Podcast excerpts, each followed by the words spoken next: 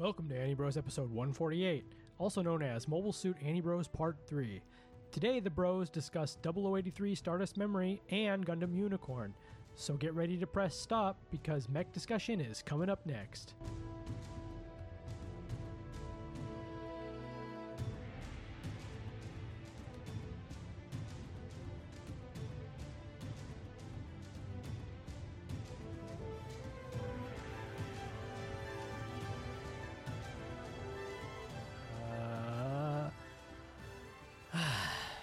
Welcome to Annie Bros. We're here once again uh, as the bros, as the cousins. Um, you can go to our website at w w w dot annie bros podcast dot com. You can visit all of our fine friends' uh, material at w w w dot annie bros creative dot com. Uh, yeah, you can find us by Googling, probably. We're on all the fine receptacles of information like uh, Spotify and um, Google Podcasts and iTunes. Yeah, you we're know, everywhere. We've always been there. We're not going away as far as I know. And uh, it'd be great if you could listen and get those metrics up. Because uh, at this point, up. It's like we're talking into a void and uh, all five we have listeners. Five listeners. They comment. They comment. You're our, you're our only beacon, I would say. We're like cicadas. We emerge from the, the muck every so, you know, period of time. Mm-hmm. Uh, and we scream. Mm-hmm. And then uh, we go back away. Well, when you say go back away, are you implying that we die? and yeah, fall we are out of the trees? And, you know, we reinvent ourselves each time. Okay. Because this is now a Gundam podcast, after all. That's true. We took a break from Gundam to uh, talk about Eva. But now, yeah, but now we're back. It was a great episode. Uh, we're back to talk about more of those big mechanized suits that um, yeah. people love or hate. Yeah, I I hope people weren't like, oh, thank God, they're back to talking about Evangelion. They're not talking about Gundam anymore. Tricked ya. We're here. Yeah, surprise part three of our uh, always was planned to be a three-part series on Gundam. Uh, I think though this time it won't be uh, like nineteen hours long, probably. Don't quote probably me. Probably not. I mean, we'll see. I have thoughts. Yeah, I mean, there's no time limit here at Annie Bros Studios. We can record as long as we can talk, which is a long time. so uh, we'll see. I think yeah. the listeners were happy. We got comments on our last one. Thank you to everyone who comments yeah. again. Once again, it's great. Yeah, absolutely. It's great to not just be shouting into a void, to be like, um, do people download this or listen at all? Or are we just wasting our time? Oh, no, they definitely download. We're not wasting our time. It's about the friends you make along the way. We don't hate each other yet. That's true. Close. not, not yet. yet. Uh, right. so, but yeah. before we talk about Gundam, let's uh, do our ob- obligatory uh, beginning segment of what have you been watching? So, Ooh. What have you been watching? Oh, uh, I watched Gundam today. um, uh-huh. But in all seriousness, um, I I've actually been reading a lot lately, so I haven't been watching a lot of anime. Which I know there's some good stuff out right now, um, and I feel bad because people are always telling me like, "Oh, you should check this out," or "You should finish this," and I'm like, "Yeah, I hear you," but you know, we just survived a pandemic, and I'm not quite in anime fighting shape yet. Uh-huh. Um, well, hold but on. I you, did, can, you can go ahead yeah. and uh, speak for yourself when you say survived in the past tense, the pandemic. Here in Good the point. glorious Nihon, we are uh, still battling the pandemic. So uh, uh, I would Gambate. appreciate I would appreciate your your uh, I don't know what's like. The equivalent of an ableist, but for this situation. Sorry, you're right. It was a very privileged position that I'm like, my country finally got their shit together and kind of figured it out. The uh, the current strategy, which is working um, in a depressing way, is for states to offer lotteries uh, where if people have the vaccine by a certain cutoff point, they're entered into a cash prize lottery.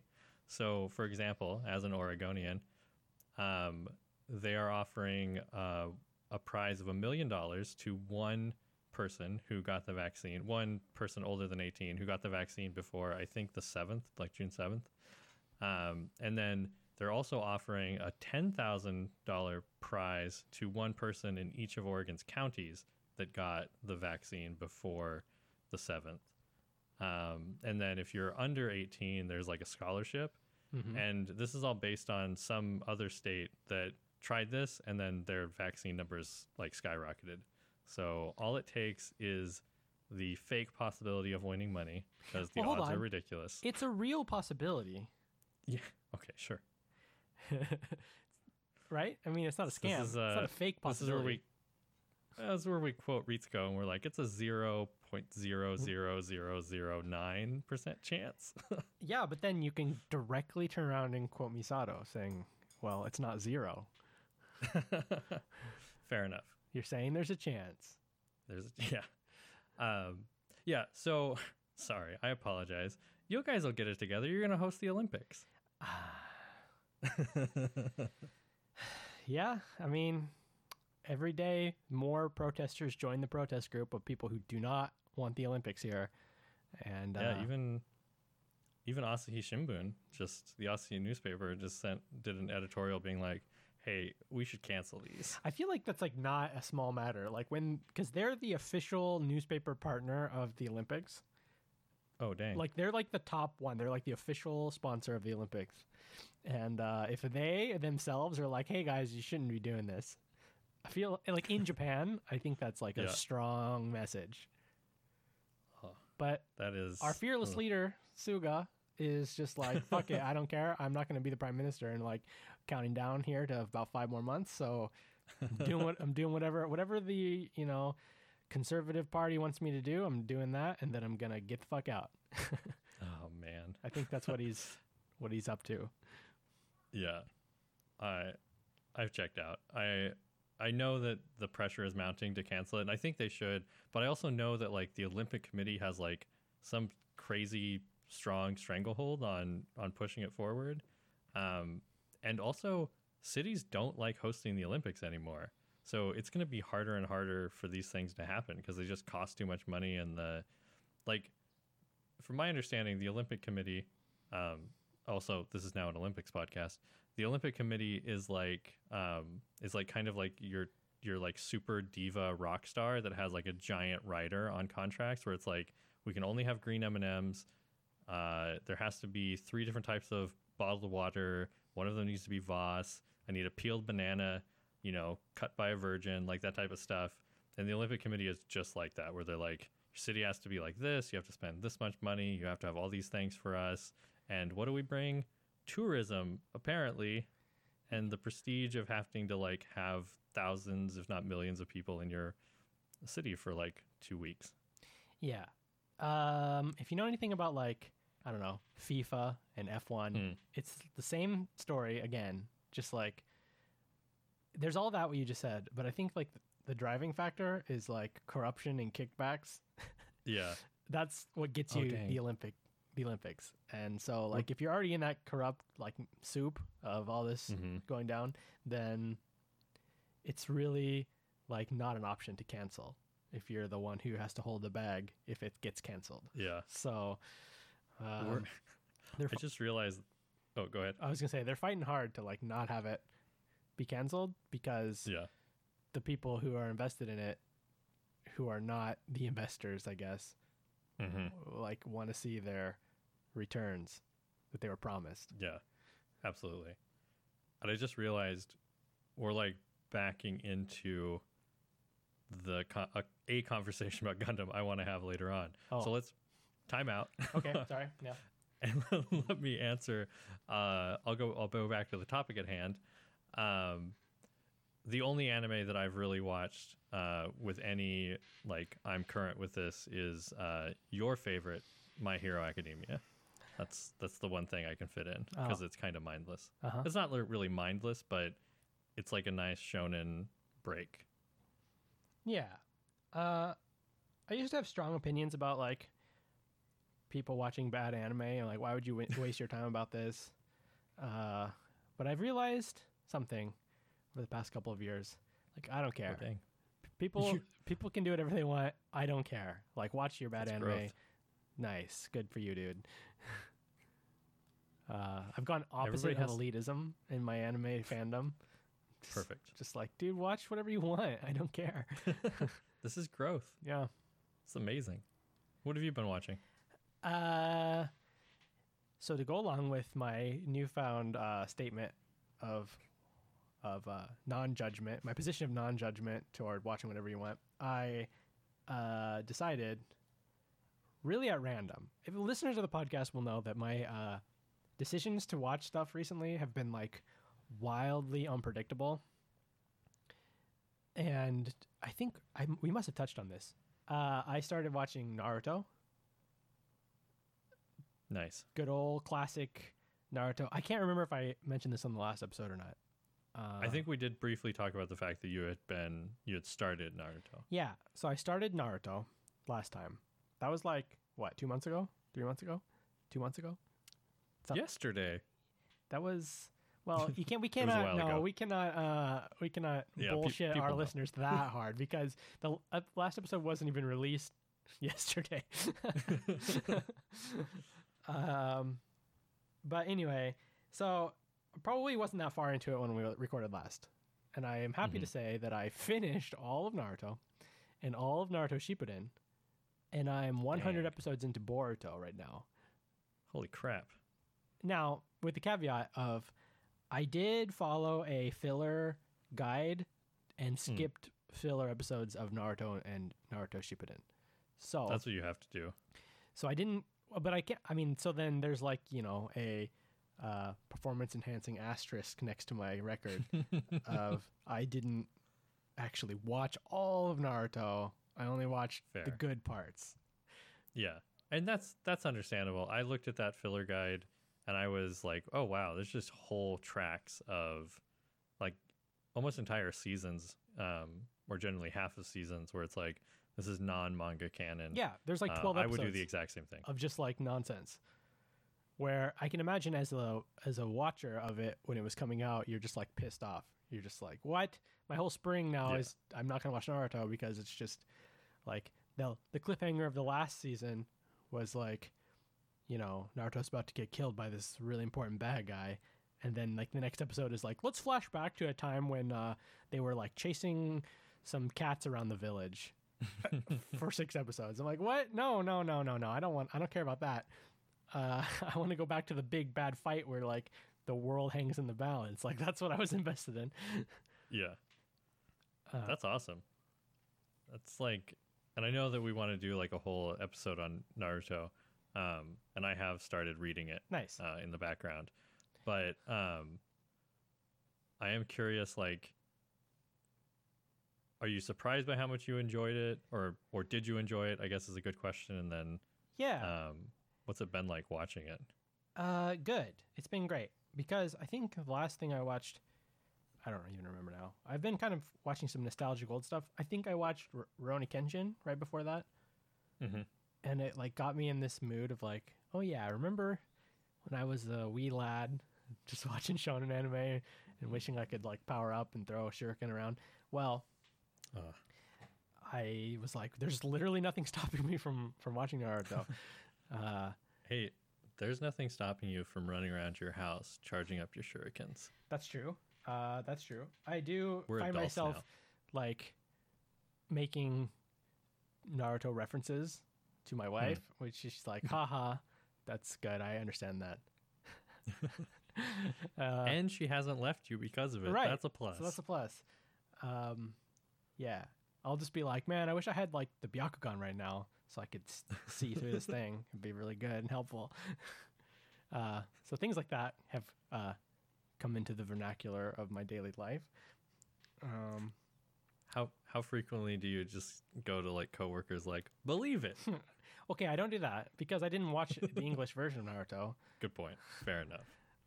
Um, so there's that.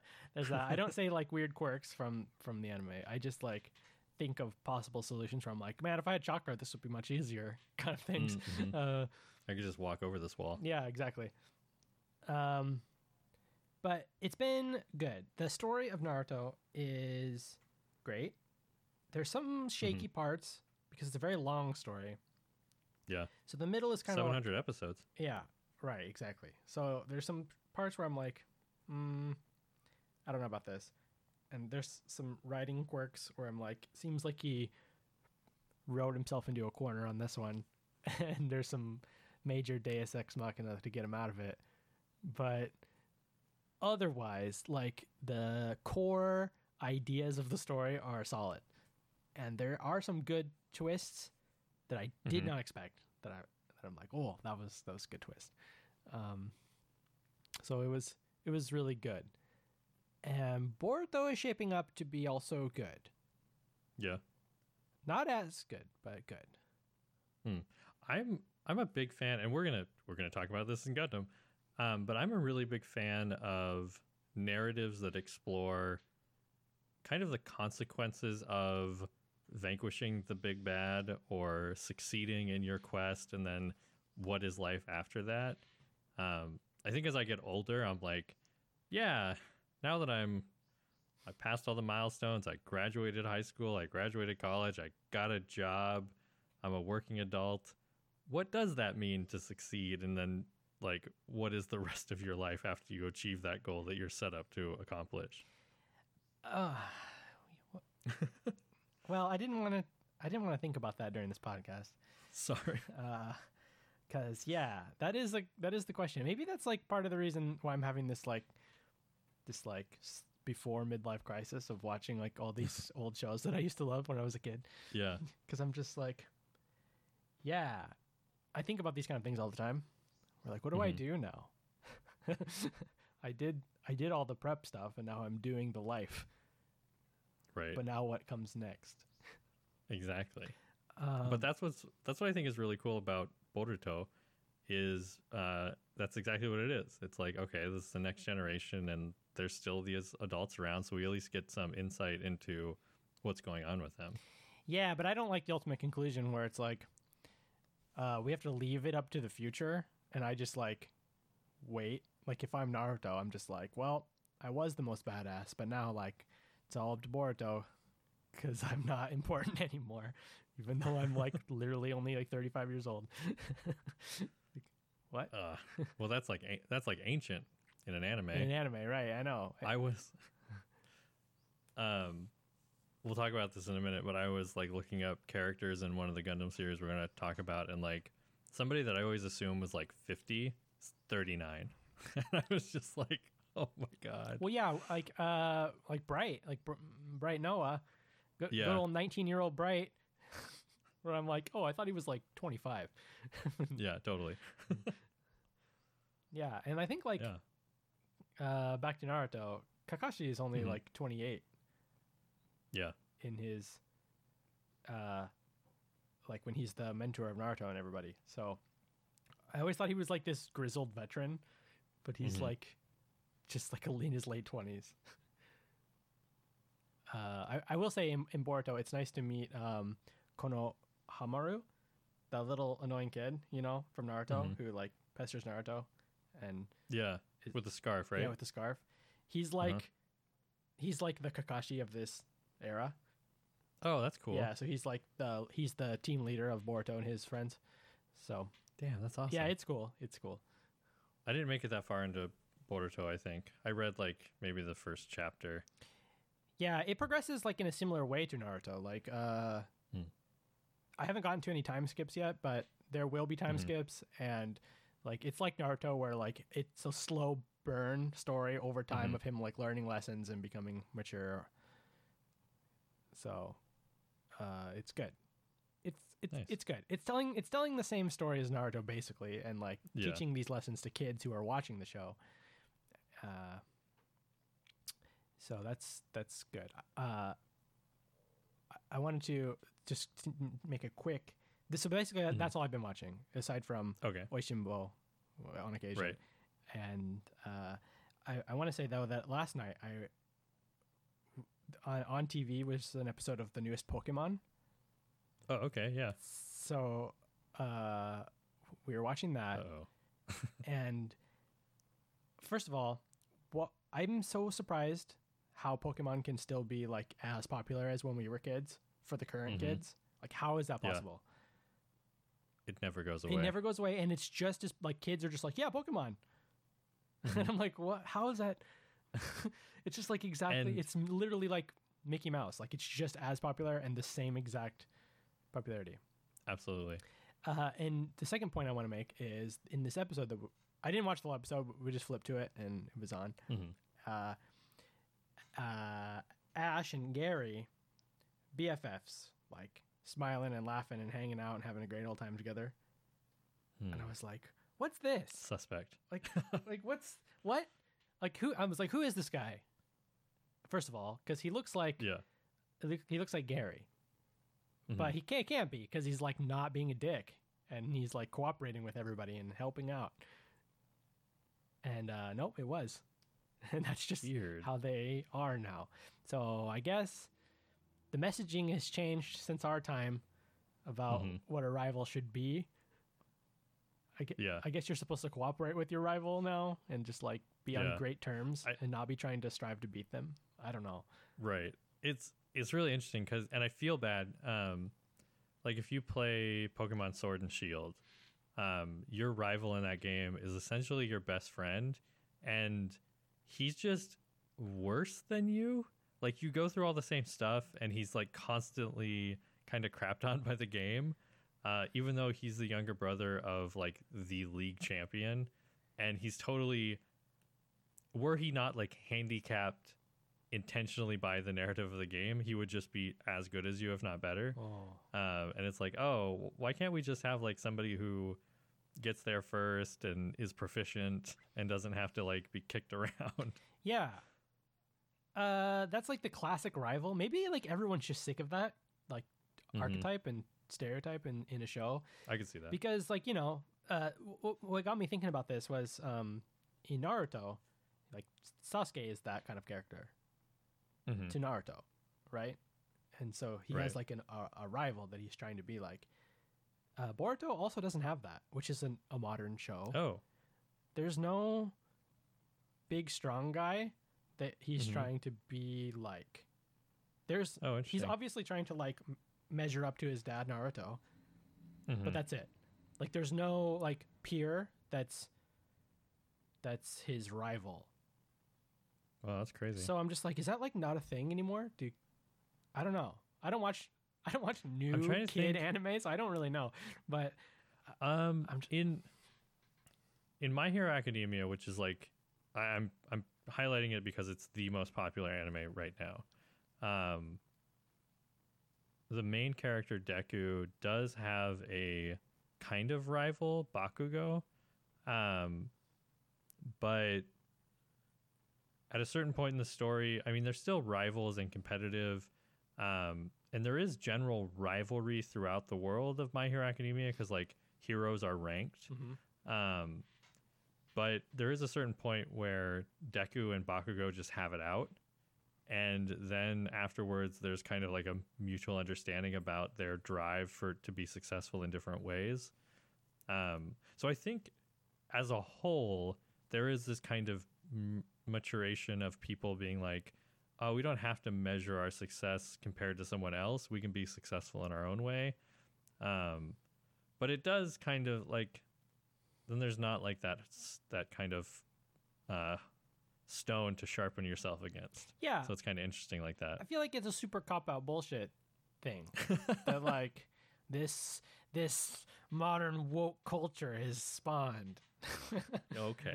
No, okay, not, Grandpa. Not that strong. I, I yeah. don't feel that strongly right. about it, but it's it's kind of like I feel like it is like a little bit of a cop out. Like, what what are you gonna do? Like, yeah. you you're just like, well, I can't win, so mm-hmm. I'm just gonna like do something else.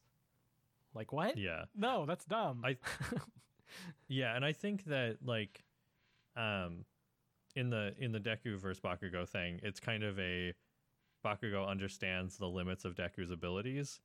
Um, so, what kind of shonen anime the, has limits to abilities? What do you? What? I just mean like he's. I mean, you you really have to understand. I don't want to spoil My Hero for somebody who hasn't watched it, but like, Deku as a character is developing his hero trait um, in a different way than everyone else because he doesn't come by it naturally. Okay. Um, so, like, his, he's not at one hundred percent yet. And Bakugo technically isn't either because he's still learning how to use his quirk, but he's he has access to the full potential of it. Um, and there's just different...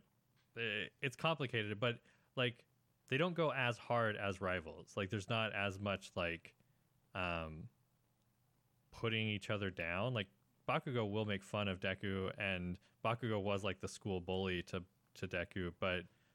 it like mellows out over time and they come to an understanding. So it's kind of like what's being put forward and, and modeled for kids is like, yeah, you might've been shitty in your, in the past, but you guys can work to resolve your differences. Um, and then they reserve like the real, not necessarily rivalry, but competition for the antagonist. Like, okay, we're going to make, we'll just focus all this on the bad guy. Mm. Um, but it's interesting to hear that in, there's no like Sasuke to for Bart for Bolt. Bolt. Boruto. Boron. Yeah, dumb name. I, I don't like it. Yeah. But whatever. I, I'm used to hearing it so much now that I'm like, whatever, fine. Yeah. But I accidentally keep calling him Naruto because it's just freaking Naruto. Yeah. So he's it's just the same. I found um, I have for some reason uh, a Naruto headband that I think maybe we were like cleaning up after some panel and it was like left on the table, and so I just was like, oh, take this and see what's see if I can find who it belongs to. No, you're gonna take this and put it on when no one's around. And for, I, I, yeah, I'm wearing it right now. I, yeah, I knew it. I wear it whenever I record. uh, I will say that um, a, char- a change in the times that I can mark uh, with the Japanese mm-hmm. youth uh, based only on Boruto and not because I know any youths is that uh, everyone likes burgers now and they think ramen is dumb and antiquated. What? These kids. All the kids in Bo- they know Boruto, how good they've got it? They they don't. Uh, the, they, they go around, or they always hang out at the burger shop and eat burgers all the time. And there's an episode where Naruto like wants to bond with Boruto, so they're like, "Do you want to go get something to eat?" And he's like, "Whatever, fine." So Naruto takes him to the the ramen stand, you know, the ramen mm-hmm. stand, which has now evolved into right. like a ramen chain around all of the village. Yeah, but uh, he goes there and he's like, "Yeah, I used to come here all the time." And Boruto's just like, "What? Like, what kind of food is this? Like, what? Why would you want to eat this? Like, what are you ninety years old?" Listen, kid. Naruto's just like, God damn it, I hate you so much. But then Boruto eats it, and it's just like super tsundere about it. Like, oh, you know, oh like, nice. It's not that good, but like, it wasn't terrible. Of course. Should we dive into the main course? Yeah. So anyway, enough of enough of that. Let's let's go. Yeah. Let's go into the. I, I need to get set up. One second. Oh, okay.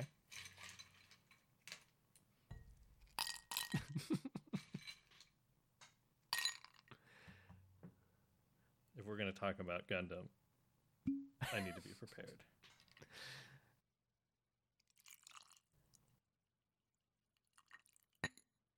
Okay, now we can do this. Because I've had some revelations and seen some shit. Wow. Uh, I guess we're not we're not joking around anymore. No, we are not. Because this is part three of our discussion on Gundam.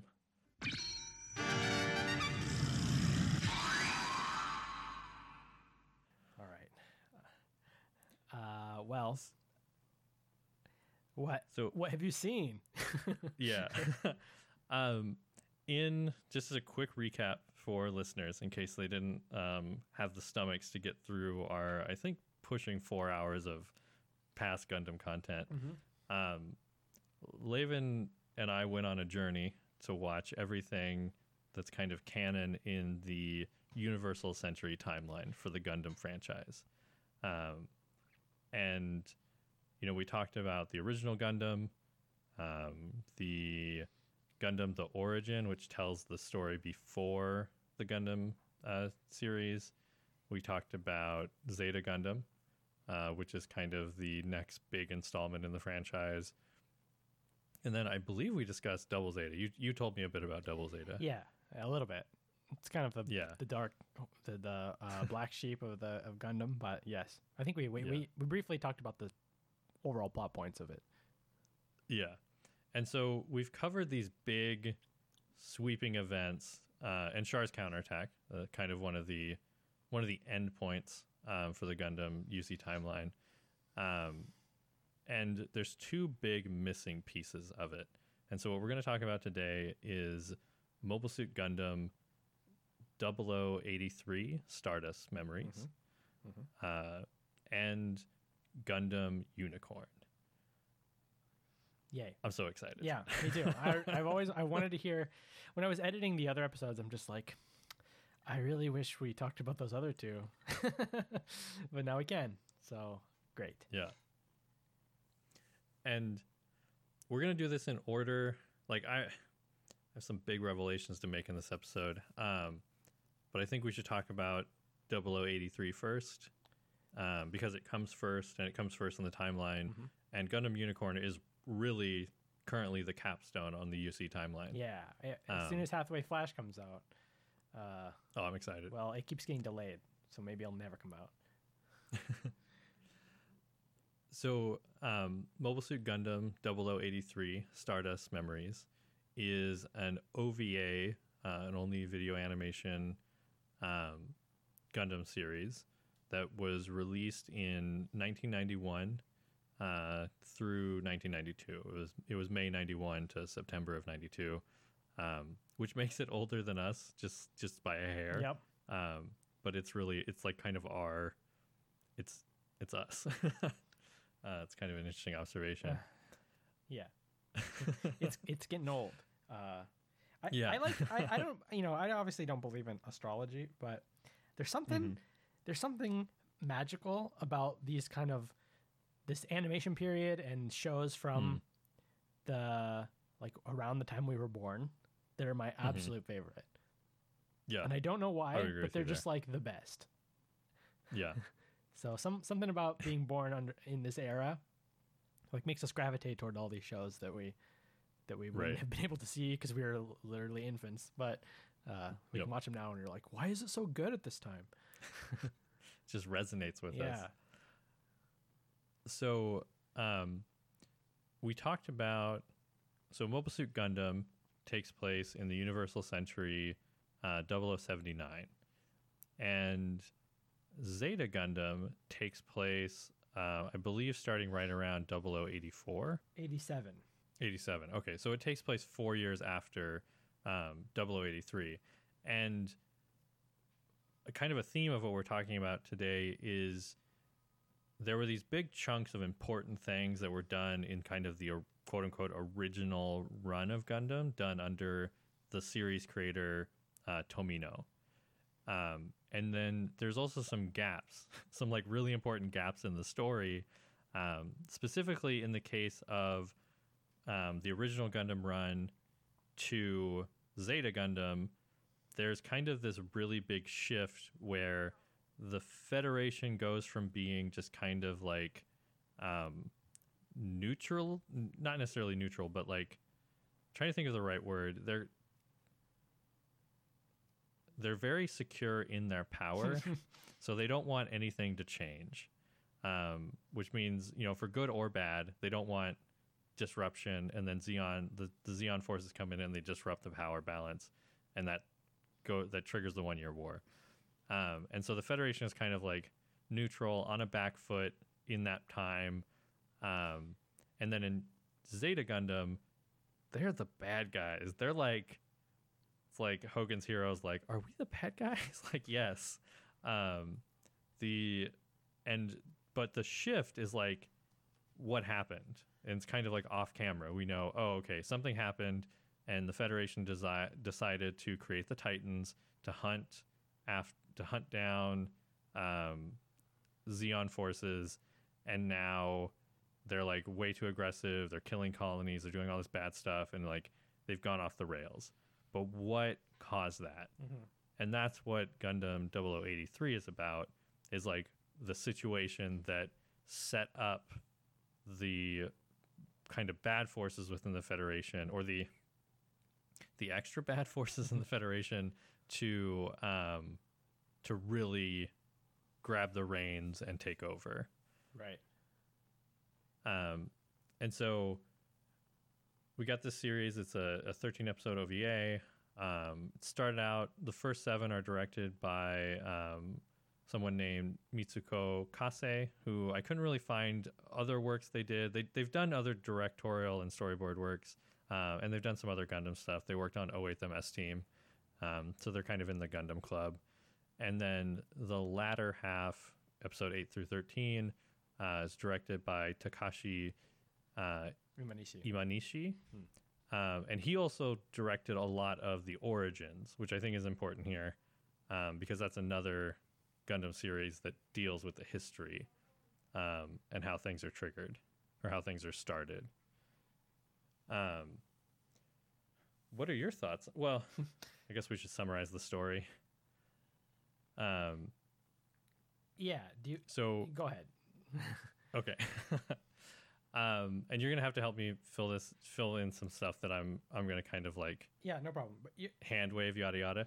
Um, but essentially, um, there is a, a group of um, mobile suit pilots, Federation pilots that are training in Australia, mm-hmm. um, and their base receives like a, a ship comes in because they're gonna do some weapons testing for this new set of Gundams, the G P O, uh, the G P zero one and the G P zero two A. And what is kind of weird about this is that the G P zero two A is set up to fire a nuclear warhead, uh, which is strictly forbidden under the Antarctica Treaty. Yeah. Yeah. Uh, and so um, the, you know, Anaheim sends these new prototype Gundams to Australia for testing, and when they're there, and conveniently after the, the G P zero two A has been loaded with a nuclear warhead, uh, some remnants of the Zeon forces, led by this guy named Gato, uh, sneak onto the base, take the G P zero two A, and escape. And so the story of double oh eight three is the pursuit of Gato and the G P zero two A by um, a kind of a ragtag group of mobile suit pilots commissioned um, to take the ship that... What was that? Commissioned hastily. Yeah, hastily. Like, extremely hastily. Um, to chase after Gato while he's on Earth, and then when he finally launches into space, to pursue him and track him down and try and get the nuclear warhead back, because the Federation's not supposed to be messing with nukes, and now th- some rebel Zeon forces have it. Yeah. Um, and so, you know, there's some great characters in double oh eight three. Uh, the main character is um, Ko Uraki, uh, who is a young kind of pilot trainee. Ko Uraki. Um, Uraki, sorry. Uh, yeah. Uh, I think he's an ensign at the start. Um, then, you know, there's his commanding officer...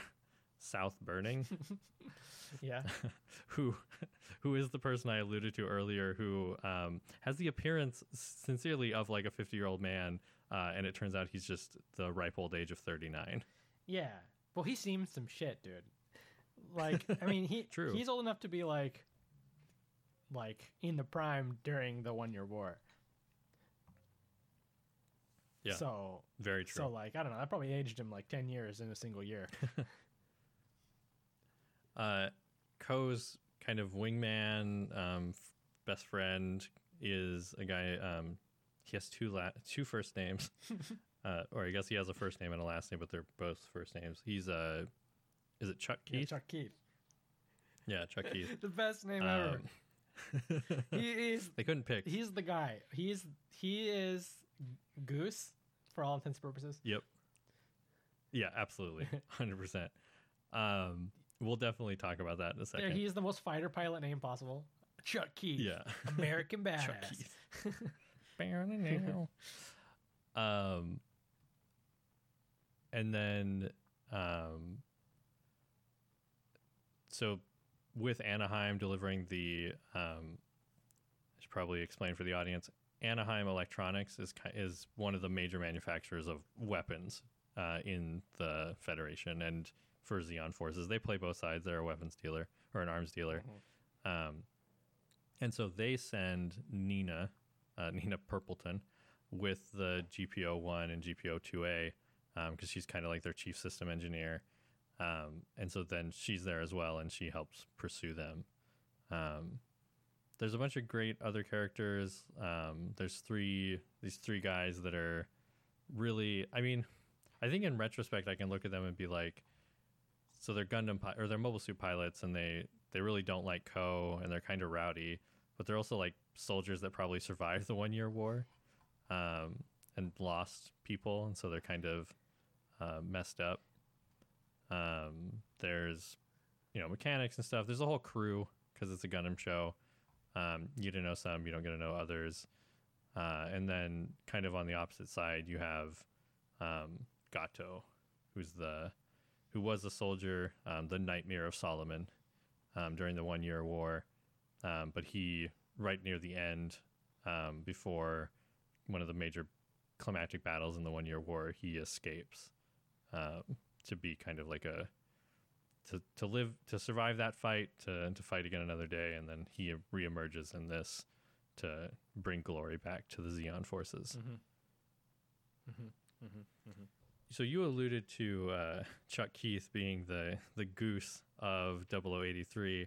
Um, you made a really cool observation to me when I was watching this about kind of what, what movie is this like? This is Top Gun.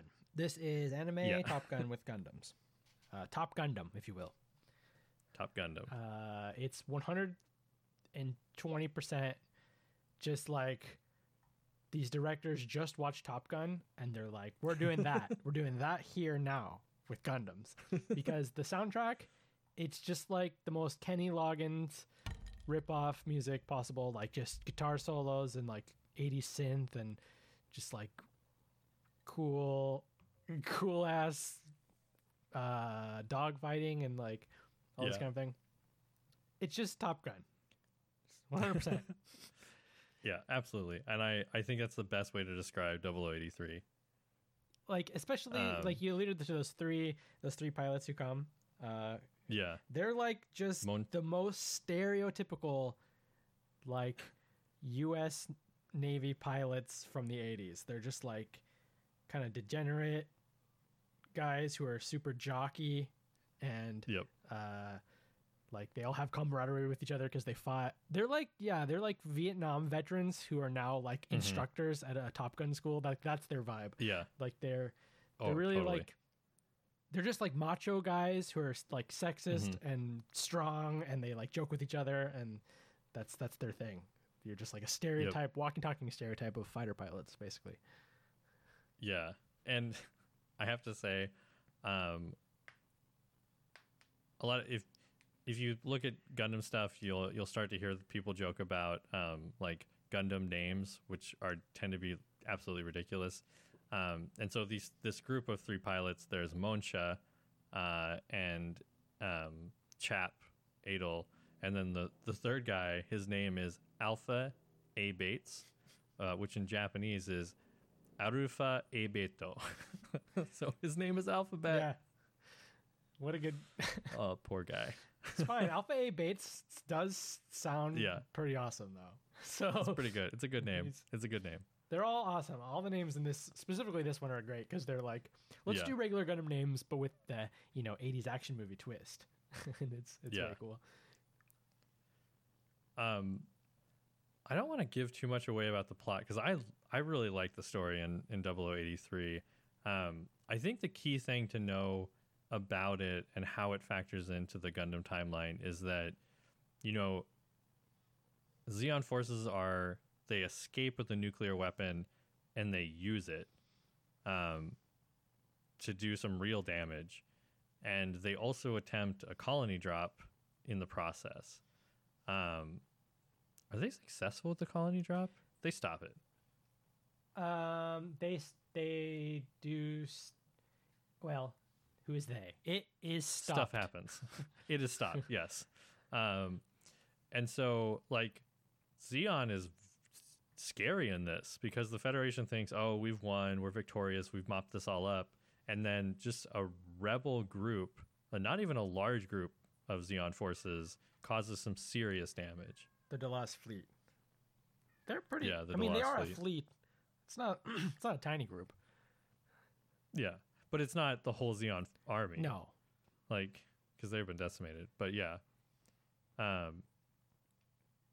Yeah, I guess that's a that's it is an important thing to point out, that Gato is not uh, in charge of... He's not like the actual leader of the forces. Yeah, he serves under Delaz. Who Delaz looks like, if you've ever watched, I don't know, a U-boat movie, he's like every U-boat captain. That's what he looks yeah. like. Yeah. Uh, but he's actually a good a good person, I feel like. He... Yeah, so this is, and this is where we're going to start seeing a theme. Um, because throughout Gundam double oh eight three, this is where it really starts to blur the lines in terms of what is right, what is wrong, who is actually on the the side of good, who is, you know, bad. And like we, we talked about this in our first in our first two episodes about Gundam, but like, you know, as a kid, I would want to be like, oh, there's right, there's a right side and a wrong side to this, and like the Federation clearly, just because of how they dress, and they're the protagonists of these shows, so what they're saying is they're the good guys. Um, but it really gets more nuanced than that, and it's like, well, you have to look at what these soldiers are fighting for and what their motivations are, um, and it gets really hazy in double oh eight three, because it turns out the plot isn't as simple as we've stolen a nuclear weapon and we're going to use it.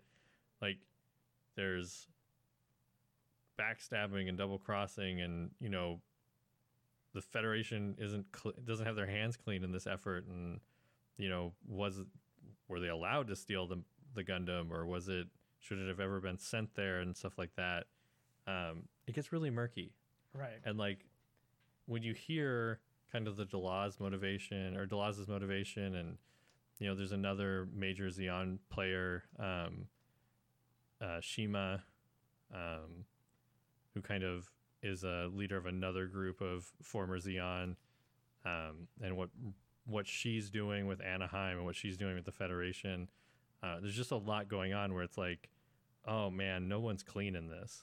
But like, still, we get so much more exposure to the day-to-day soldiers and how they're being played by the people in charge, the the, the commanders and the, you know, rulers of these forces. Mm-hmm. Um, it's kind of like their destiny isn't their own, and they're kind of being used to a large extent.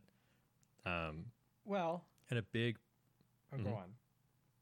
I was gonna say, and a big piece of the of the kind of Um, latter half of double oh eight three is the Albion, which is the ship that Ko and um, the Federation forces are on, that's pursuing um, Gato and the G P O two A.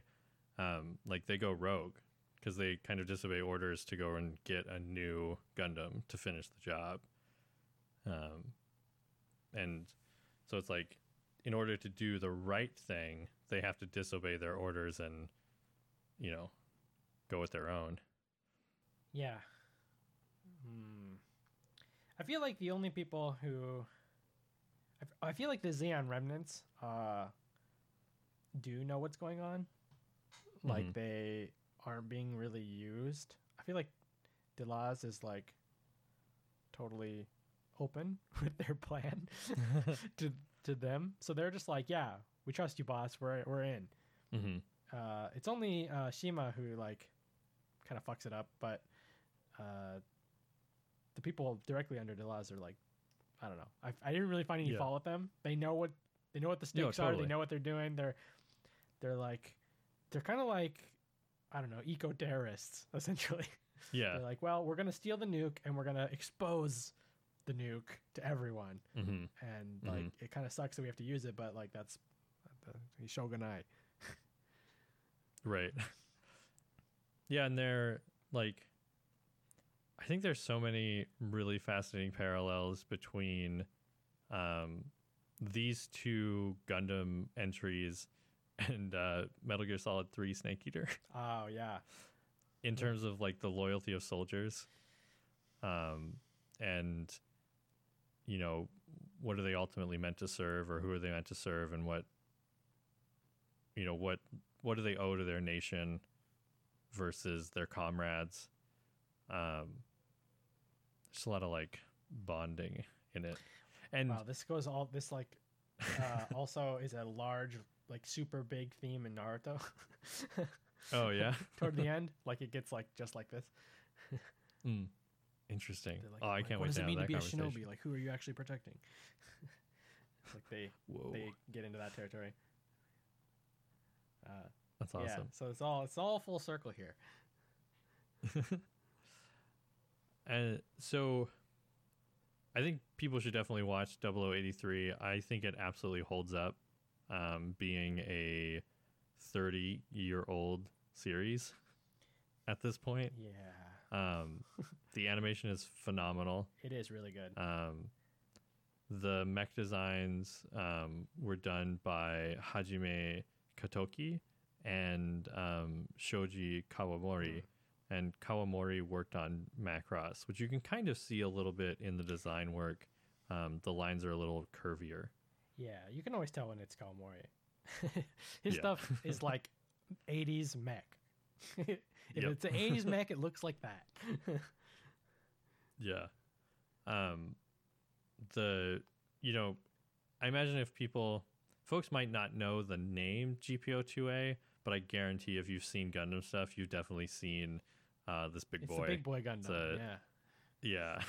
Carries a massive shield, a giant bazooka that fires a um, tiny nuclear warhead. It's, yeah. You know, it's like the Davy Crockett. It is. That's. I was just about to say that. That's another similarity between double oh eighty-three and Snake Eater. It's almost as if, like, all this Japanese media has some kind of thing about nuclear technology. Huh. They have something to say I wonder what about that's it. About. Yeah. That's a very good point. Um, but yeah, it's a good show. It's my favorite Gundam, probably. I don't know if that's mm. true or not, but it's something I like to say. It's mm-hmm. one, it's it's in there in my top. I don't know if it's actually technically better than Zeta. I mean, no, it's not. Yeah. But uh, the style, the, how it's stylized, is my top number mm-hmm. one favorite. I love this, like, cheesy ass fighter pilot thing, like Top Gun. Mm-hmm. So I love it. It's yeah. just great. Yeah, the action is phenomenal. Um, some really great fights in it and throughout, both on the ground and in space. Um, it's it's more contained than the original Gundam series or something like Zeta, because it's short. It's it's not too short, you know. It's thirteen episodes, but it was an O V A, so it's like a little bit more methodically paced. And um, there's some fantastic episodes. I think an episode I think about all the time um, is when. Uh, Gato is trying to escape Earth with the G P O two A, so he seeks out a, a remnant group of Zeon forces who have been hiding in a diamond mine yeah. um, to launch his shuttle. And, like, these soldiers know that an advanced, like, a superior fighting force is heading their way, but they sacrifice themselves to make sure that their comrade can escape and kind of keep the fight going. Everything for the cause. Um, it's so it's so good. Yeah. Uh, I, I really love the sequence where, with, like, the small story arc where the uh, amputee guy is in, mm-hmm. uh, uh, in Kelly. Kelly. He's in the space colony, and he's, like, a junk junk yeah. dealer. And he's, like, you know, he wants to join rejoin the fight, so he's fixing mm-hmm. his mech single-handedly, his mobile armor, to yeah. be able to be piloted by one hand. And he, mm-hmm. like, helps the main character, and they're like, even though we're on different sides, like, the fight isn't right now, you know? Yeah. It's pretty, and they, pretty cool. Yeah. They recognize in each other, like, oh, we're soldiers, you know? Yeah. But we, we want to get this job done, and we're going to meet on the battlefield, and one of us is going to walk yeah, away. Yeah. It's like the mutual um, admiration for, like, you have, like, whatever your set of ideals are, like, you're like your integrity and character like is allowing you to fight for those things. And that's like mm-hmm. where the respect is. Like you're doing what you have to do for your thing you believe in. And like, yeah, you can't fault someone for that, even though it's the, the thing I believe in, but I'm going to fight for mine. So whoever's, whoever's better is going to get their thing they mm-hmm. want. So good. Yeah. And he pilots a really cool mobile armor. He does. His yeah. story is really sad, but, uh, yeah, it really is. What can you do? It's all sad. Yeah. Like, Gundam is just sadness. Gundam is sad. Yeah. It really is. I, I've come to realize that following anything set, I mean, even stuff like in the origin set before the one year war, but anything set after the one year war is just sad. Like, and I feel like it's this commentary on, you can't have people that live through a major conflict, like a world war, and have them be okay. They're not going to be okay. Yeah. Which is a great segue mm. to the other piece in the Gundam kind of canon. So Gundam double oh eight three bridges what happens in Gundam to the changes in Zeta. Uh, and that's a really key story moment in the in the U C timeline. Uh, and then at the end of the current U C timeline, we have this series called Gundam Unicorn, or or technically it's Gundam U C, and then the way you're supposed to pronounce U C is Unicorn. Um, it's a it's a series. Um, boy, I want to say it's an eight episode series. Is it eight? Six plus two. So yeah, I think so. Yeah, so I think it's a it's an eight episode series. It's all directed by Kazuhiro uh, Furuhashi, um, who you will recognize because he directed the Samurai X O V As, and he actually directed a lot of Rurouni Kenshin. Nice. Um, and then I also want to note that he was the director for the anime adaptation of Get Backers. I had figured I'd throw I that used in to there. Have a D V D one of, yeah. you know, back in two thousand two when you could buy when to watch a twenty-six episode series, you buy uh, I don't know double one double D V D. The amount of D V Ds you had to actually buy. Uh-huh. Yeah. Uh, uh, so Gundam Unicorn is adapted from a novel series by an author by the name of Harutoshi uh, Fukui. Um, I didn't really recognize anything else he did, but um, I think I definitely wanted to highlight that they're adaptations from novels because th- each episode is like a mini movie. Um, they're an hour plus in length yeah. and cover a lot of content. This, this um, is my favorite format for Gundam, I think. Yeah, it's so one hundred percent good. Yeah, I, I think all Gundam should be long form. Like, give them as much time as they want. Yeah, I agree. Um, so Gundam Unicorn was released um, between March of twenty ten and June of twenty fourteen. Um, there's a lot of love and care and money put into every episode of this series, and um, like we mentioned, they're long episodes. So they were released at a, like, kind of a stretch. There was a lot of time between each episode. Right. Um, and Man Alive is this show beautiful. I, like, I know. it, it's so it's, pretty. It's, I mean, I was, I thought that back when I watched the first one, which, when did the first one come out? Mm-hmm. twenty ten twenty ten I remember back in, like, my high school times watching this, like, oh, this show is really good. Yeah. But then, you know, it, as you said, it took so long to come out um, mm-hmm. between episodes. I haven't, I didn't finish it until last, no, this year. When, like right before we were wrapping up our mm-hmm. original watch session for all this stuff. Yeah. Uh, I just lost track of when the episodes were coming out. So I had only watched the first couple mm-hmm. and then I'm like, oh yeah, you know, Unicorn's already out and done. I should just watch it. And yeah. Mm-hmm. It's it's it's and I, I think that they keep the uh, consistency between the animation, like even though it's mm-hmm. like whatever like eight years between like the first and the last episode, the yeah. animation consistency is like very good between the all the years, and it it's impressive. And I, I mean they keep the same crew through all those years, um, and it is it's just solid like.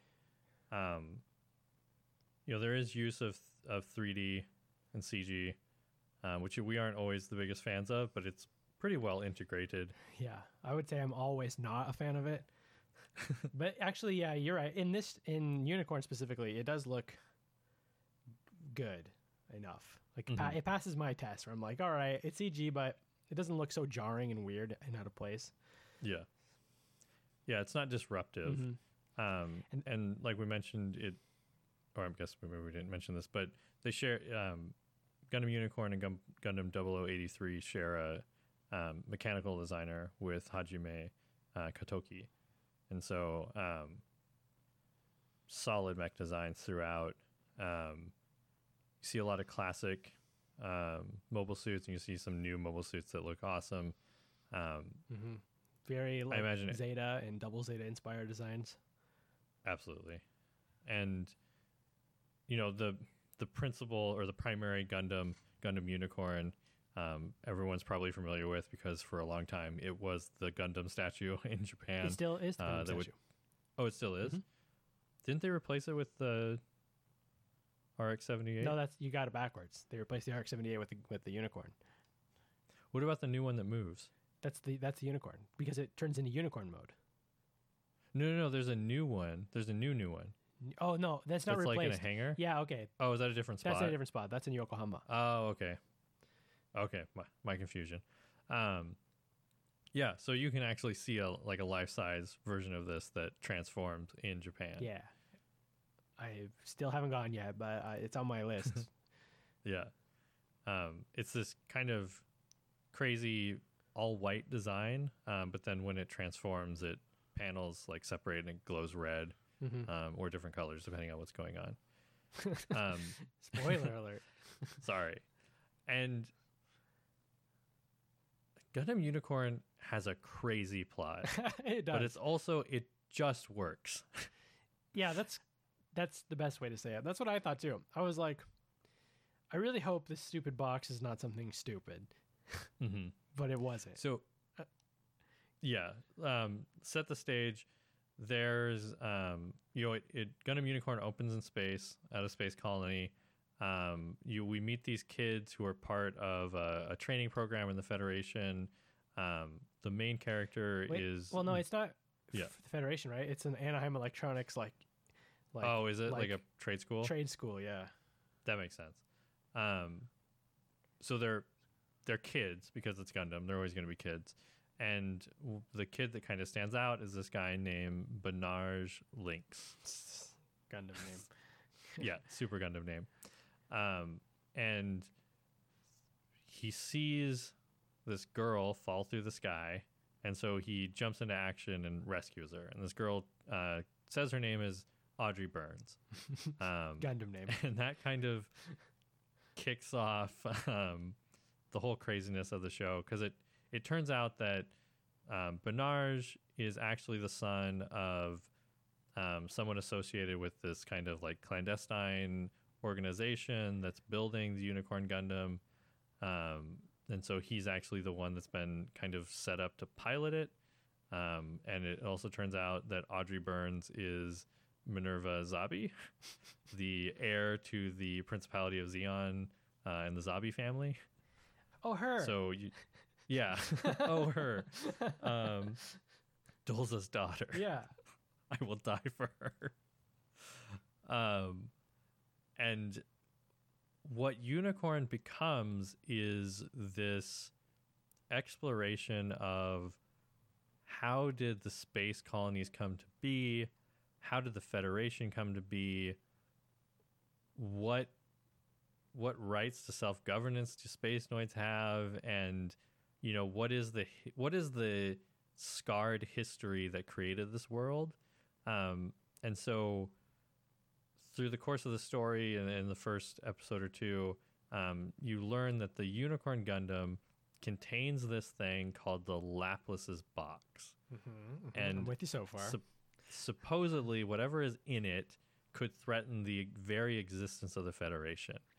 Um, and to open the box, they have to, the, the Unicorn Gundam responds to Banagher, who's like the key, um, or the, he's not really the key because they're looking for the key. It's confusing. Yeah. Um, But he's one of the keys. But yeah, Banagher is the is the pilot that can get the Unicorn Gundam to work. Um, it has the Unicorn Gundam has this lap plus the lap plus uh, mm-hmm. system that uh, locks anybody else out.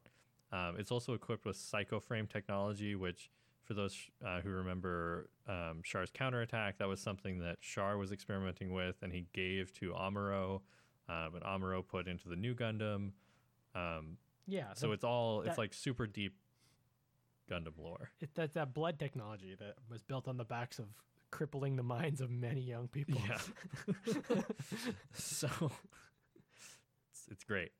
Um, so they have to go on this quest to visit these coordinates that the Unicorn Gundam gives out, and each time they go to a new place, it's like historically significant to the Universal Century.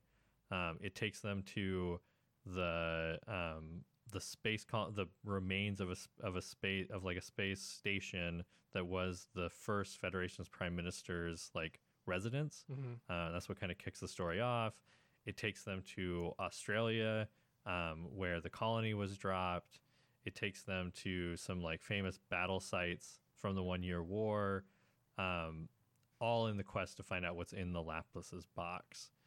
Uh, and, you know, there's a bunch of characters you meet along the way. There's people on the Federation side. Bright Noah um, enters the picture eventually of, of to kind of, yeah, to as kind of, he's still with Londo Bell, um, the organization that's formed in Double Zeta and plays a major role in Char's counterattack. Um, you know, there's some Neon Zeon forces led by this guy named Full Frontal. Mm-hmm. Who Great Gundam isn't Char. Isn't Char, isn't naked. So Isn't Char, isn't naked, yeah. But is full, named Full Frontal. Um, there's some like mercenary Zeon forces that show up at the space colony trying to get the Unicorn Gundam. Um, also capture Audrey Burne because she escaped from them. Um, or she escaped with them. Mm. I need to rewatch the first episode. I think she's she's brought there and then she runs away from them. Um, but she's not necessarily their captive or enemy. But Gundam, like I, I almost don't want to discuss the plot too much because I think people should watch Gundam Unicorn. Yeah, it's really good. But I, I do want to talk about. I want to talk about it though. Yeah. Yeah. So, like,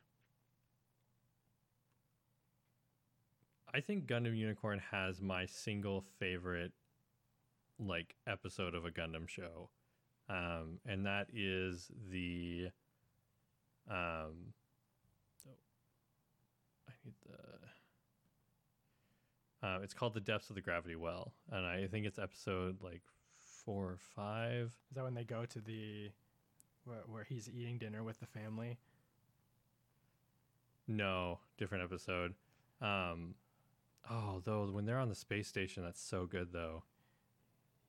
There's so many good episodes. So the my favorite episode, um, they so in a sequence of events, um, Banagher in the Unicorn Gundam rendezvous with this group of um, Zeon rebels um, under the command of. Da, da, da, da, let me get his name. Um, Subero Zinnerman. Um, he's the captain of this ship called the Gihren Zabi, which is like a they're they're the group that attacked the space colony in the beginning. Um, and through a turn of events, Banagher hooks up with them and they crash land into Earth. They crash land into like kind of the Middle East. Mm-hmm. Um, and the episode opens with like this urban city getting attacked, which is a diversion to make everybody not pay attention to the ship crashing. Um, and then they set up this operation where the Gundam has to go to um, the crash. I guess they land in Australia. They must. Because they have to go to um, the crater mm-hmm. where the colony landed when Zeon forces yeah. started the One-Year War. Yeah, the original... Um, uh... Yeah. Colony drop. Yeah, the original colony drop. Um, and so in order to create a diversion to let them do that, they kind of call upon all the sleeper cell Zeon forces still on Earth um, to kind of attack this military base and distract them. Um, and so you have a bunch of soldiers who were never able to put the one-year war behind them, mobilize and kind of seek their vengeance in a in a military strike. Um, and it's some of the best mobile suit action in the entire Gundam canon. Yeah, it's it's a very good sequence. It's so good. And it's also so depressing. It's like so sad. Yeah. Because like while they have the while they're superior pilots, they're in inferior mobile suits. They're just and like so take basically they raided the local museum of their yeah. and they're just like fighting the modern ass military, cutting edge yeah. G Ms, yeah. And so while they have while they have the element of surprise, they're winning. But then the second, like one mobile suit takes out a majority of them yeah. once the proper pilot gets in gets in it. Yeah, it's like what if all these like a bunch of grandpas were just like, oh, you know, I still have my F four from Vietnam. I'm gonna just attack the United States military, and like the F twenty-two is just like blow them out of the sky. They're just like, oh shit, guess yeah. we can't. Oh, it's brutal. Um, but it's a great, like, I don't know, concept. Just like, mm-hmm. what if we just try to attack him with all of our old shit? It's like that's not gonna work, but they're they're heroes for trying. Yeah, it's so good. So.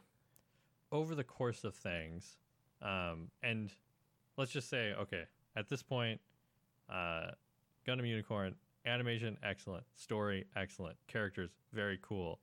Uh, it does justice to both. It really does justice to the Zeon side, uh, and there's still some really good Federation pilots in the Londo Bell crew. Um, so take all that. We're going to get into some spoiler territory now because I there are some stuff I definitely want to talk about with Gundam Unicorn. Okay. Um.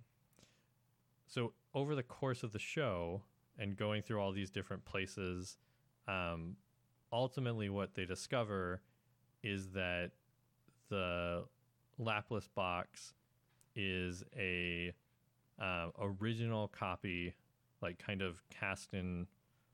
It, w- it was meant to be like this monument inside the Prime Minister's residence um, of the original Federation Constitution or Charter. Mm-hmm. And it states that should the Spacenoids ever kind of seek independence, the Federation should let them do it. Wait. Right? I thought it was if... Uh...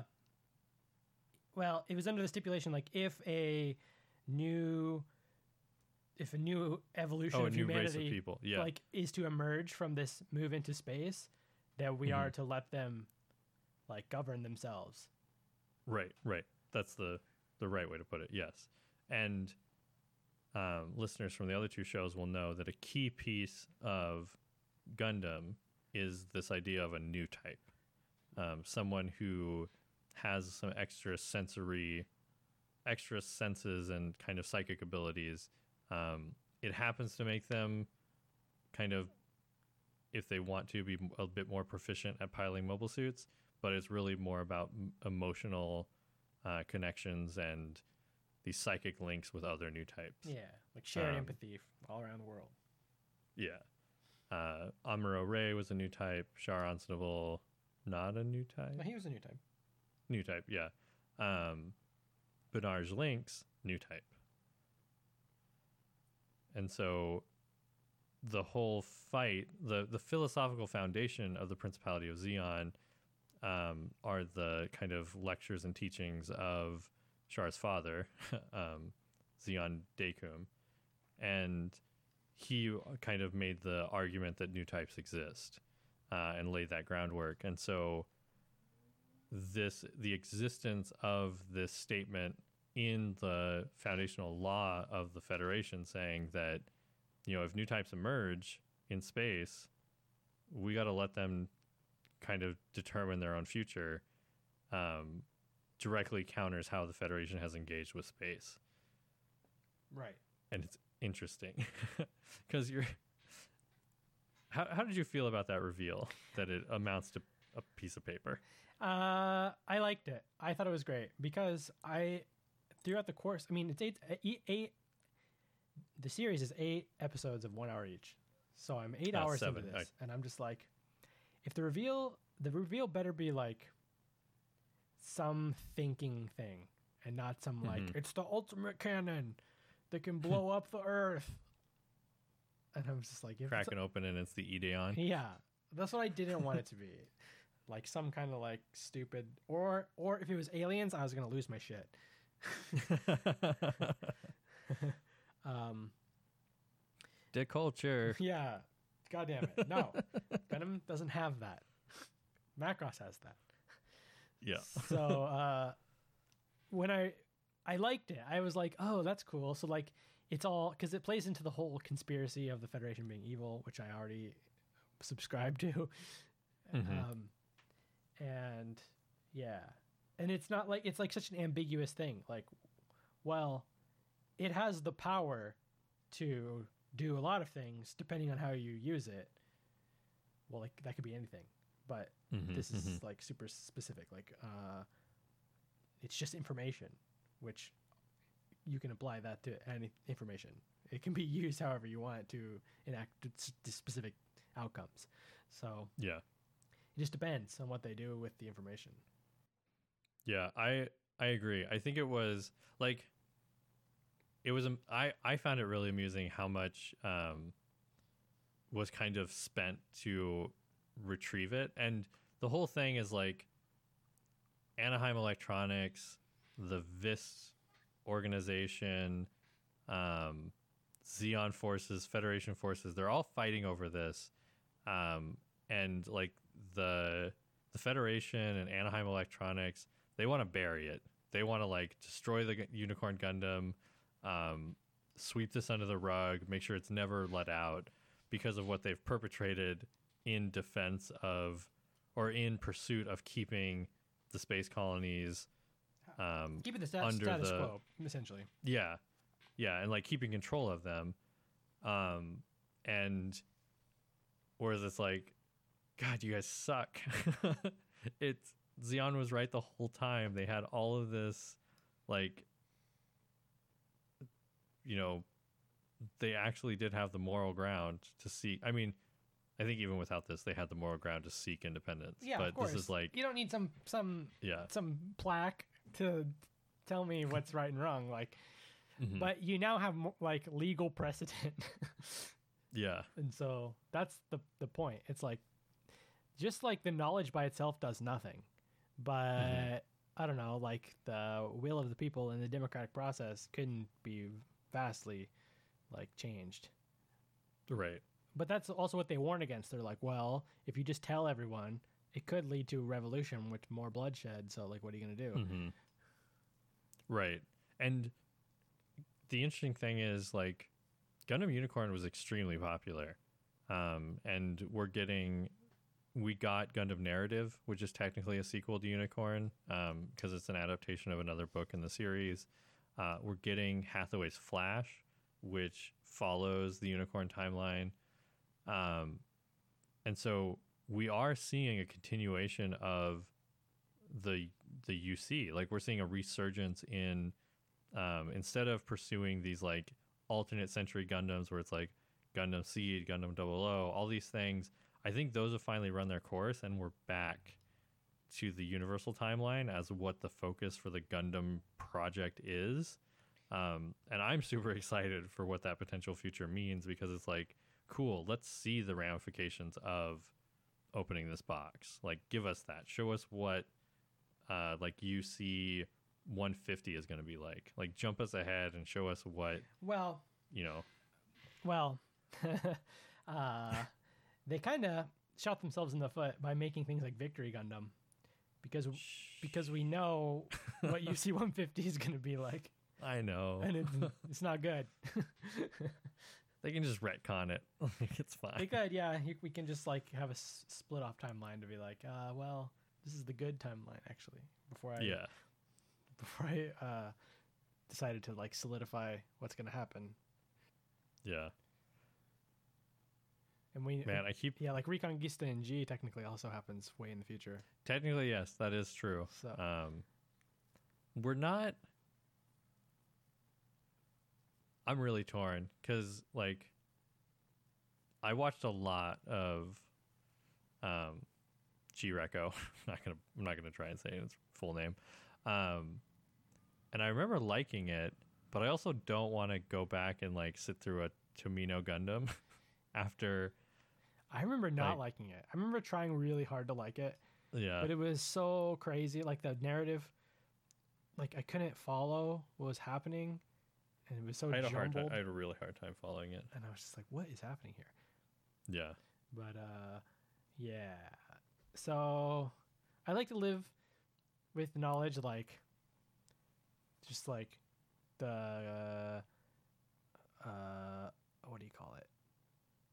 Unicorn Gundam mm-hmm. setting is like the present and near future. Yeah. And like that's where I can just like live comfortably knowing yeah. that everything is like this now. Absolutely. Like I don't care about what happens with the Crossbone Vanguard in in one hundred years. Like don't worry about it. I'm just uh, just gonna yeah.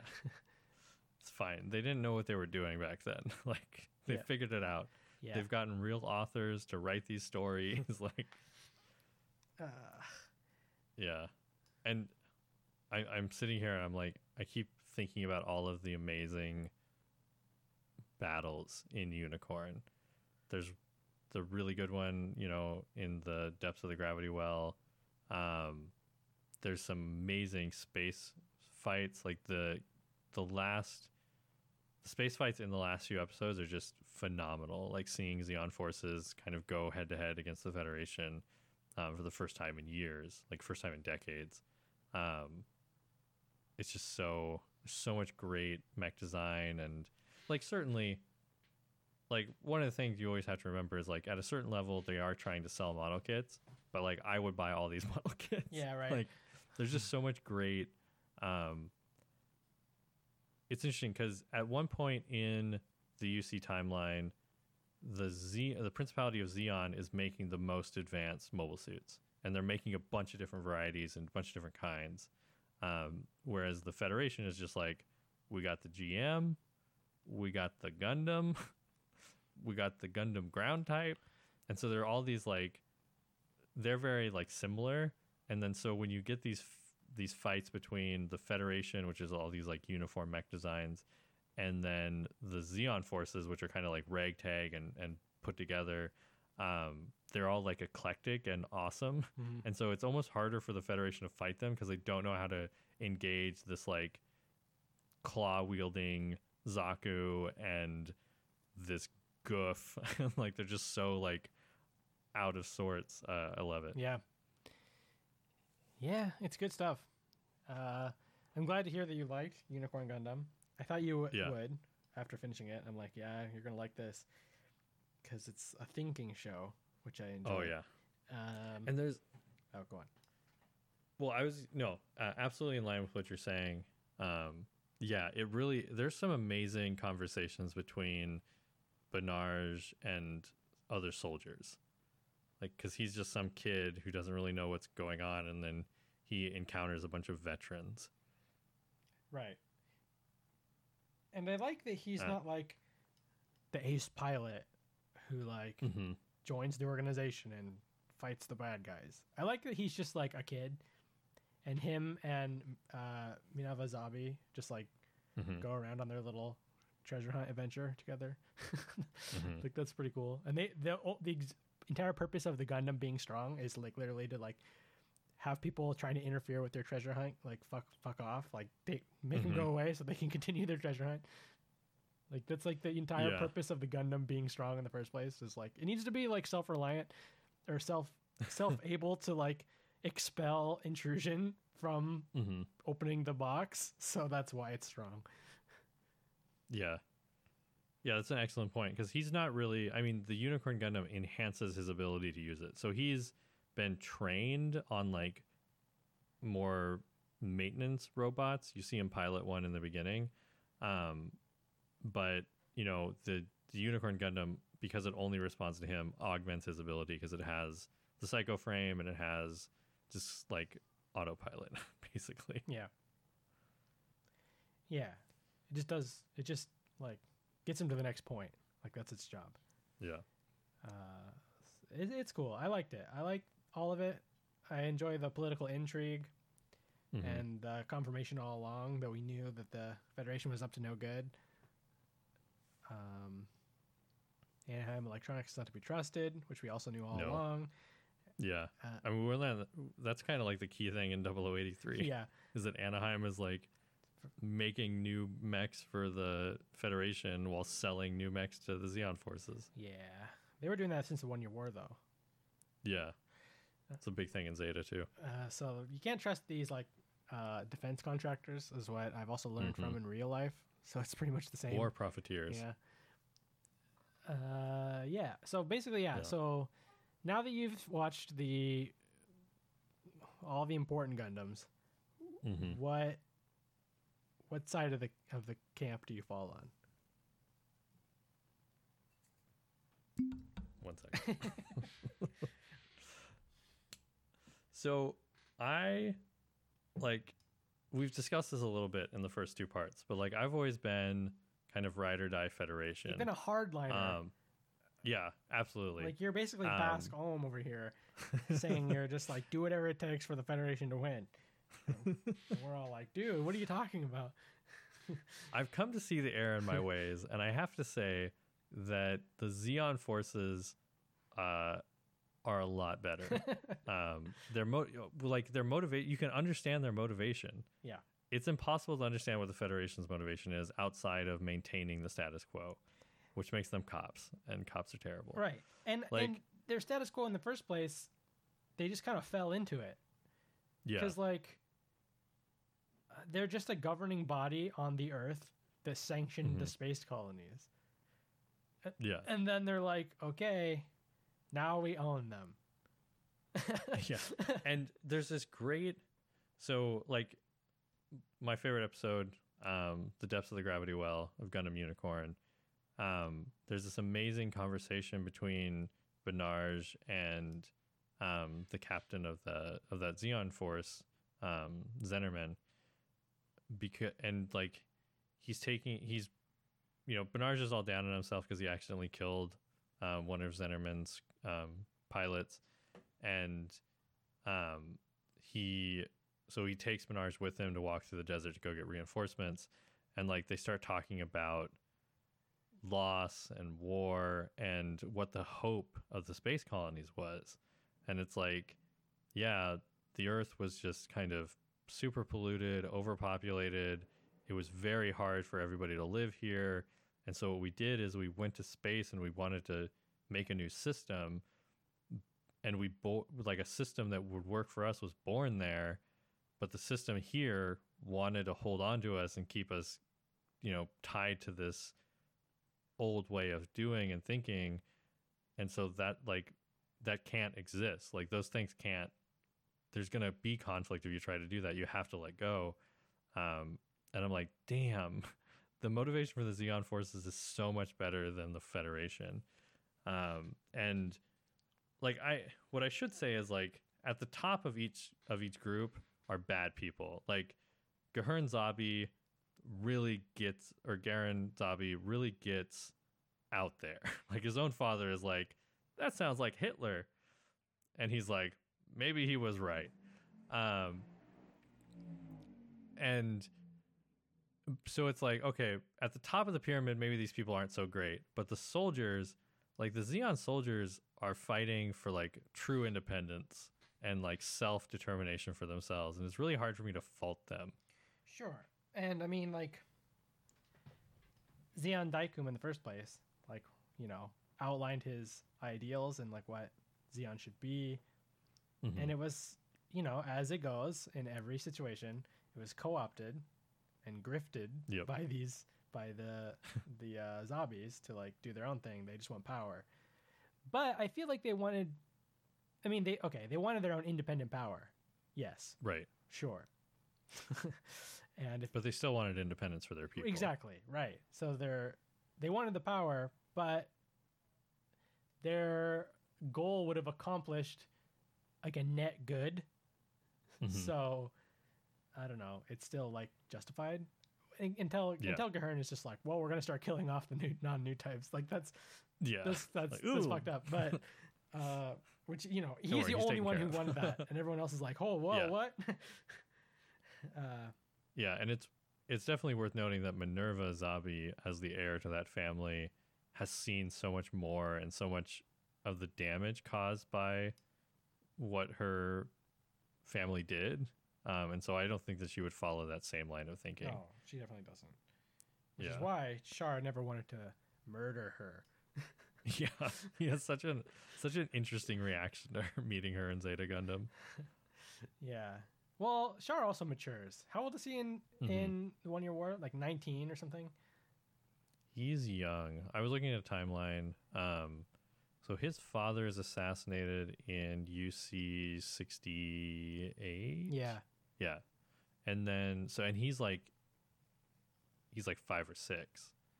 So by the time Zeta rolls around in eighty-six. Well, no, like in, in the One Year War, how old is he? Oh, in the One Year War, yeah, he's he can't be more than twenty-five. Yeah, he's definitely less than twenty-five. So he's like a young man with hot emotions. Yeah. And he definitely, so he gets his original revenge, which he's, you know, does. But he, mm-hmm. he mellows out, obviously, by his character in Zeta, he mellows out. totally. But, uh... Quattro Bagina. Yeah. That's what I order at Taco Bell every time. Oh man, um, it's good stuff. I love Gundam. Yeah, I liked. I really, really, really liked Unicorn as a good in cap on like the whole yeah. saga. Mm-hmm. I like saying "I told you so." You were right. Everybody was right. You know, if Josh is listening to this, Josh was right. Chaz is listening to this, Chaz was right. Good. You know, I'm glad. Yeah. Uh, I was wrong this whole time. Yeah, but now, now circling all the way back to the beginning of this podcast, mm-hmm. where uh, there's no more rivals. How do we? Yeah, Full Frontal is really not a rival, but Full Frontal has his like lackey guy. Um, oh well, I was actually I was referring to like you and I. oh, I see. Where's oh the yeah? Because there's no there's no headbutting about this. Yeah, now it's just like, yeah. Let's, it's kind of like sure. it's like that. It's like the moment in when you're watching uh, uh, Gundam Wing at the very end, or mm-hmm. I guess is it the end? Is, is the end of Wing or the beginning of Endless Waltz where they like reveal that they they are destroying their Gundams and sending them into the sun because like um, they don't need to have war anymore. I think that's the beginning of Endless Waltz. And I'm just like, what? But Gundams are cool. Maybe it is the end of Gundam. No, because no, the end is like right, they just like destroy the. It Libra. Must be the voiceover because like you just hear you just see Hero like in disguise. Yeah, so they do. Okay, so anyway, but it must be Endless Waltz. So anyway, yeah, they destroy the Gundams, and you're just like, but the Gundams are cool. But Universal yeah. Peace is cooler, so that's for the yeah, whole thing. Yeah. So like in this situation, it's like, well, I liked having the rivalry. But yeah, yeah, having you be Peace on the right nice. Side of history is better. right, so I right. guess it's fine. fair point. Fair point. Yeah, and I've come around on. I mean, the Zaku is an amazing design, and all the iterations of the Zaku are all great. I know. I, I, There's only so many, so many G Ms you can look at. Yeah, G Ms look the same all the time, and it's annoying. Zaku, Zeon mobile suits look like wild and wacky every single time. Yeah. Some of them are cool, some of them are really stupid, but you know that's how it goes. Absolutely how it goes. well, good.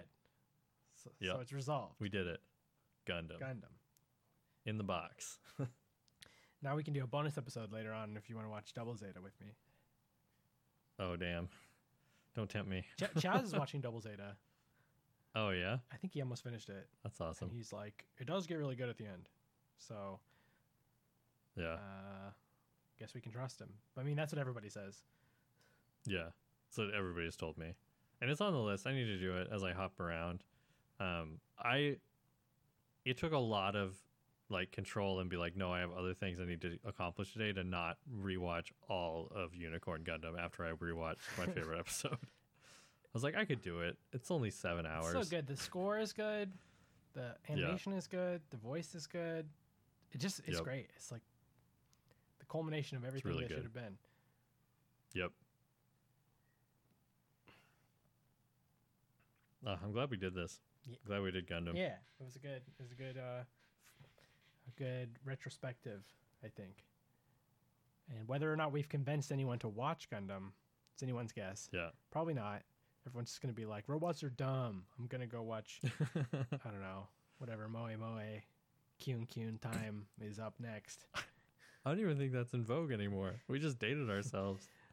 Yeah, what are the kids watching? I don't know. Ray Zero?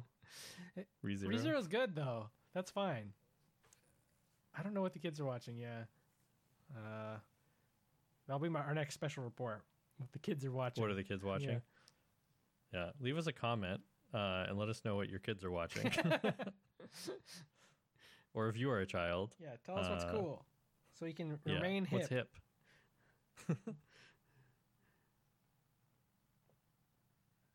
Uh, yeah, that's it. That's all we got. That's all we got. Uh, that's Gundam. That's Gundam. So uh, leave us a comment, as Kenny said, uh, at our website at w w w dot annie bruss podcast dot com. Or if you were so you can... sick of this and you never want to hear Gundam again, but you still want to support our uh, gl- growing channel, I guess you could call it, uh, go to w w w dot annie bruss pod. Uh, eh, eh, no, not that one. w w w dot annie bros creative dot com and, there we go. and uh, listen to other people talk about stuff uh, because yeah, I mean, there's guaranteed. Let's let's place our bets right now. I'm gonna post this episode, mm-hmm. and I'm gonna say plus or minus two days. Uh, Jen, and in her infuriating timing, will one up me and bury my episode by one every time. Happens. Check check right now. It's always like. Within three days, she like puts a new one in. I think it's because we don't pay attention to the schedule, or that they have a schedule and we don't. No, because th- I'm sure there isn't a new episode right now. But as soon as I post one, there'll be one. That's it. Always happens like this, and I don't understand. But hey, there's our rival. Yeah, there, there you go. Their rival. So I'm just gonna wait until they post theirs, and I'm gonna post ours right above it. Perfect. It's the healthy way to do it. You know, passive aggressive. Uh, yeah. What I've learned from Japan is be passive aggressive and uh, don't cause conflict, but uh, there we go. But ca- but cause animosity, silent animosity. Mm. That's what I've learned. Perfect. Yeah, uh, and folks can find us on Twitter um, at AnnieBrosCreative, uh, and you can find me on Twitter.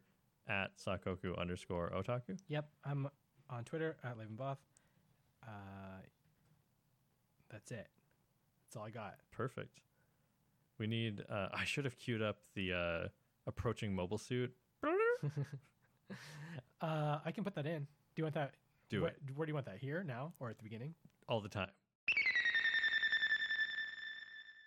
All just, the time. Just like. Just periodically throughout. Okay. It's like the most nostalgic Gundam sound. The, the most nostalgic one for me is the... Uh, all the sounds from Gundam Wing are the, the nostalgic sounds for me. Mm, sure. Okay, well. Fantastic. Let's let's end it.